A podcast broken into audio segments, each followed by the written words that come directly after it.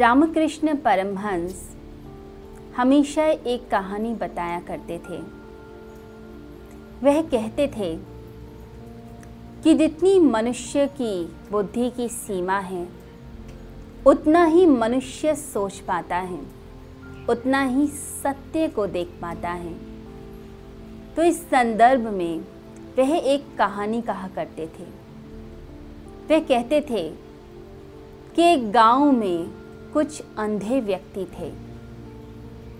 उन अंधे व्यक्तियों ने एक बार सुना कि गाँव में एक हाथी आया है। इससे पहले उन्होंने हाथी के बारे में कुछ भी ज़्यादा सुन नहीं रखा था। उन अंधे व्यक्तियों के मन में इच्छा जागी कि क्यों ना हम सब मिलकर हाथी के पास जाएँ और हाथों से हाथी को महसूस करें। हम देख तो नहीं सकते, परंतु महसूस तो कर सकते हैं। तो सभी लोग उस हाथी के पास चले गए। जैसे ही हाथी के पास गए, सभी ने हाथों से हाथी को छू कर महसूस कर कर जानने की कोशिश की कि इस पशु का, इस हाथी का स्वरूप कैसा होता है, ये कैसा दिखता होगा। तो एक व्यक्ति ने हाथी की पूंछ पकड़ी। जैसे ही हाथी की पूंछ उसने पकड़ी, उस व्यक्ति ने कहा कि अरे, हाथी तो एक रस्सी की तरह है। और वह खुश हो गया। उसे लगा कि वह सत्य तक पहुँच गया है। तभी दूसरे व्यक्ति ने कहा कि नहीं, हाथी रस्सी की तरह तो बिल्कुल नहीं है। मैंने हाथी को छुआ और मुझे लगता है कि यह तो किसी बड़े खंबे की तरह है। उस अंधे व्यक्ति ने हाथी के पैर को पकड़ा हुआ था। हाथी के पैर को पकड़े हुए वह सोच रहा था कि यह तो खंबा है। उसके बाद तीसरे अंधे व्यक्ति ने कहा कि नहीं, तुम सत्य तक नहीं पहुँचे, मैं बताता हूँ। उसने हाथी के पेट को हाथ लगाया और कहा, यह तो कोई बहुत ही मोटी दीवार लगती है। एक ऐसी दीवार जिसके पार जाना संभव नहीं। हाथी दीवार की तरह है। कुछ देर के बाद चौथे व्यक्ति ने हाथी के कान को हाथ लगाया और बोला, कि तुम सब असत्य कहते हो। हाथी, एक पंखे की तरह होता है। ना वह दीवार है, ना खंबा, ना रस्सी।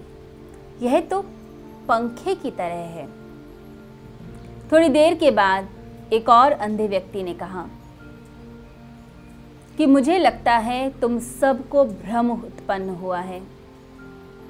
हाथी एक सॉलिड पाइप की तरह है। वह हाथी के दांत को हाथ लगा रहा था। उसे लगा जैसे एक डंडा होता है, एक पाइप होता है, उसी की तरह एक हाथी है। उसके बाद एक और अंधा व्यक्ति था। उसने हाथी की सूंड पकड़ी और कहने लगा कि मुझे ऐसा लगता है कि जो हाथी है वह पेड़ की तने की तरह है। तो सभी लोगों में बहस शुरू हो गई। कुछ देर के बाद एक व्यक्ति वहाँ से गुजरा और व्यक्ति ने चर्चा को सुनकर कहा कि तुम सब कह तो सब सही रहे हो, तुम सब अपनी अपनी जगह ठीक हो, परंतु हाथी का वास्तविक स्वरूप तुम लोग देख नहीं पा रहे। जब तक दृष्टि नहीं आएगी, तुम्हें आँख नहीं मिलेगी, तुम हाथी के स्वरूप को नहीं जान पाओगे। तो रामकृष्ण ने इस कहानी के माध्यम से समझाया कि हम सत्य को अलग अलग रूपों में देखते हैं। जितनी बुद्धि की सीमा है, उतना ही हम सत्य को जान पाते हैं और सत्य के बारे में बोलना शुरू करते हैं। हम सत्य की गहराई तक नहीं पहुँचते, क्योंकि अभी अंतर्दृष्टि आई नहीं। जब वह दृष्टि आ जाती है, वह आँख मिल जाती है, तब हम सत्य तक पहुँच पाते हैं। और वह आँख मिलती है जब व्यक्ति साधना में उतरता है। जो साधक होगा, जो साधना की गहराइयों में उतरेगा, वही व्यक्ति वास्तविक रूप में सत्य को जान पाएगा। तो आइए हम उस आँख को उस दृष्टि को आज अपने भीतर उत्पन्न करें। हम साधना के माध्यम से अपनी ऊर्जा को ऊपर की ओर लेकर जाएँ, सहस्त्रार तक लेकर जाएँ और अपने भीतर ज्ञान के प्रकाश को प्रकाशित करें। अपने आप को जानें सत्य के स्वरूप तक पहुँचें। आइए योग प्राणायाम और ध्यान के माध्यम से अपने भीतर की शक्तियों को जगाते हुए, अपने भीतर के आनंद को और आत्मस्वरूप को पहचानते हैं।